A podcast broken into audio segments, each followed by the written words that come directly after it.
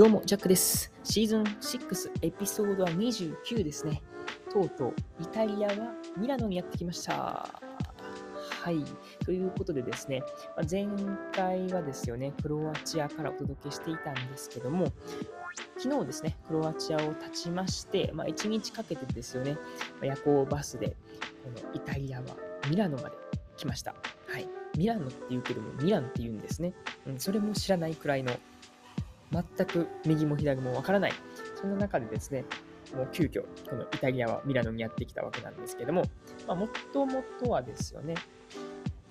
僕がデンマークに帰るときにこのミラノ経由の方が安いっていうところで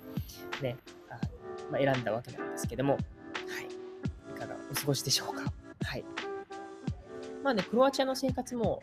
ざっとこう振り返ると、一瞬2週間っていうね、時間だったんですけども、とても貴重な時間を過ごさせてもらったなっていう部分ですね。もう本当に人がよくですね、特にね、結構日本とかアジアについてすごいね、関心を持たれているようなご家族だったので、とてもね、住みやすかったっていう部分もあったり、あとはお寿司と天ぷらですよね。はい。振る舞うことができて。で、言われたんですよね、そのご飯食べてるときにね、君は僕らを殺す気かと。はい。どういうことやってことなんですけども、それぐらいですね、めっちゃ食べてくれたんですね。お腹がはち切れそうなぐらいですね、食べてまして。はい。ありがたいお言葉ですよね。はい。そんなこともいただきながらですね、あとは音楽をね、僕はギターで弾いたりとか、はい。そういうことでなんかね、こう、素敵な交流ができたわけなんですけども、やっぱり僕がね、改めて、この日本に帰る理由なんかもあったり、もうなんだろうな、この1ヶ月をね、のほほんとこうやって海外で過ごすよりも、ちゃんとその自分のね、この仕事に向き合っていきたいなっていう部分が改めてね、感じた部分ですので、選択と集中っていうところですよね。やし、ね、すごい気に入ってもらって、ね、隣人の方なんかもね、すごい僕のことを気に入ってくださったりとかでね、またおいでよということでね、言ってもらえたので、もしね、興味ある方はですね、僕に連絡してもらえればですよね、クロアチアにおつなぎすることができますっていうことですね。でも一つね、惜しいところがあるとすれば、Wi-Fi 環境ですよね。もちろん Wi-Fi 環境はあるんですけども、基本その僕のこのキャンピングカーと、キャンピングカーでね、寝泊まりしているんですけども、その寝泊まりしている場所と、あとご家族の場所っていうのはね、少し離れているので、Wi-Fi がね、届きづらかったりとか、わざわざそのうちのところまで、行く必要があったりとか、あとは、ちゃんとその机みたいなのがね、あって、そこで作業できる環境があるわけではないんですよね。あるにしても、屋外、外でやる必要があるので、なんか、日差しが強かったりとか、あとは画面がね、その見づらかったりとか、あとね、僕も経験しておりますけども、ね、熱に弱いのが電子機器でありますから、ね、iPad なんかもね、多分熱にやられてちょっと僕はね、1個失ってしまったわけなんですけども、はい。それもですね、ちょっと後日談はありまして、実はね、なんか放置してたらね、画面がついたんですよね。故障していたはずの iPad が、なんか治ったんやけどって思ってね、めっちゃテンション上がってたんですけども、で、電源つけて、操作をね、したところですね、なんと縦半分しかタッチ操作ができないということが気づきまして、はい、もう残念でしかないですね。もちろん僕がね、このペンシルを使って書くわけなんですけども、ちゃんとね、全画面を使ってペンを走らせているんですけども、半分しか動作しないっていう部分で、もうこれは修理行きだなっていう部分なのか、またね、これ日本に帰った時にちゃんと治ってくれてるのかなとかね、思ったりしてます。あまり期待はしてないんですけども、はい、そんな感じで iPad は良いかなと思って、iPad mini があるからね、それを最悪ですよね、スペアとして、これからも持っておこうかなっていう部分も考えております。はい。それはそうですよね。はい。ミラノでどういうことをしていくのやっていうところですね、ざっくりと僕が今考えている限りですね、ちょっとお話できたらいいかなというふうに思っております。それでは本編スタートです。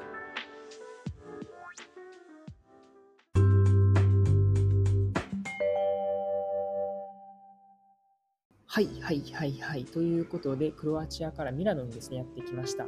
滞在期間はですね、3日ほどですね、ちょっとミラノの中心地からですね、1時間ほど離れたところの、ちょっとこうゆったりしたところにホステルをね、取ったわけなんですけども、思ったより離れてるやんって感じだったんですけども、まあね、バス、電車とかで30分ぐらいなんですよね。で、まあ、1日フリーパスとかもあるので、なんかそれ使いながらだったら、まあ特に問題ないのかなっていう部分もあるわけなんですけども、まあ、観光っていうのもね、まあ、できたらいいなとも思いつつなんですけども、まあ、一番の目玉はですよね、僕の高校からの友人とですね、出会うっていうところがとても大きいのかなというふうに思っています。いつぶりだろうね。多分僕が奈良で、焚き火会っていうのをね、やってた時にですよね、多分ね、1回ぐらい来たんかな。それぐらいでしか会ってないので、もう優に 2,3 年は会ってないわけですよね。まあ、基本僕の友人はもう 2,3 年ぐらい会ってない人が多いんじゃないかなっていうぐらいなんですけども、本当にそれぐらいで、ね、もう高校の時からずっとカラオケを行くようなカラオケ友達であったりしたわけなんですけども、あとはね、共通のアーティストですよね。シンガーソングライターのね、好きなのがすごい共通だったっていうのもあって、なんかライブにもね行ったりとかっていうのもやってたりしたわけなんですけども、今学校の先生してるよっていう話をね聞いてたので、ちょっとその話とかね、もう積もる話がいっぱいあるんだろうなとも思うので、まあ、ミラノっていうね、まあ、場所でありながらちょっとね昔を振り返るみたいなことできたらいいなとかも思ったりしてますし、でまあフリーパスみたいなのを使うので、